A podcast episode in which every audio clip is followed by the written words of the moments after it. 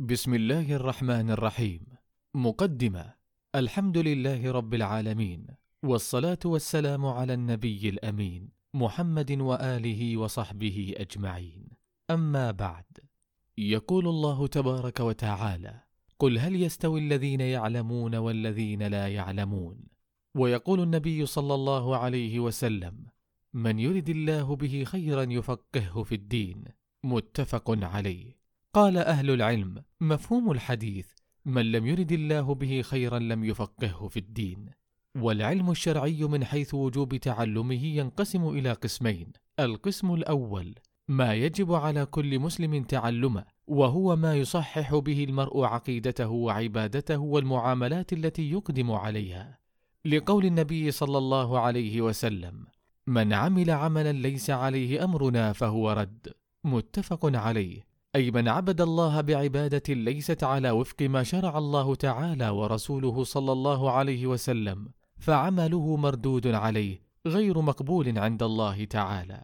القسم الثاني ما زاد عن العلم الواجب وهو فرض كفاية إذا قام بتعلمه من يكفي من الأمة سقط الإثم عن الباقين.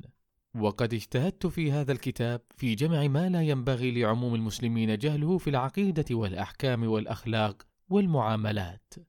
وحرصت أن يكون بأسلوب سهل ولغة ميسرة ليفهمه عموم الناس ثم قمت بتقسيمه على لقاءات ومجالس قصيرة يسهل تعلمها وتعليمها.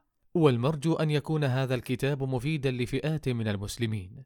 فالأسرة المسلمة يمكنها أن تجعل لها لقاء دوريا يقرأ فيه هذا الكتاب وغيره من الكتب المفيدة. وإمام المسجد يمكنه أن يلقيه على جماعة مسجده بعد الصلوات والداعية إلى الله يمكنه أن يجعله في كلمات ودروس يذكر بها ويرشد. والمعلم في مدرسته ينتقي منه ما يناسب طلابه ليفقههم في أمر دينهم. والقنوات الفضائية والإذاعات الصوتية يمكنهم تحويل مادته لحلقات مرئية ومسموعة. والفرد مسلما كان أو مسلمة يمكنه الاستفادة منه بالقراءة الفردية أو بالتشارك مع أقاربه وزملائه. وغير ذلك من أوجه الاستفادة من هذا الكتاب الذي أرجو من الله أن يكون مباركا على قارئه وسامعه وكاتبه.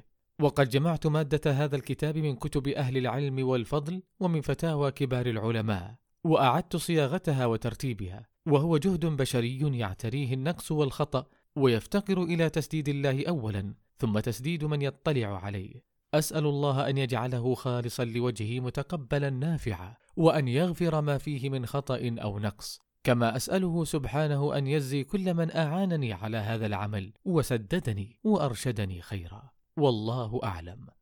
وكتبه تركي بن إبراهيم الخنيزان.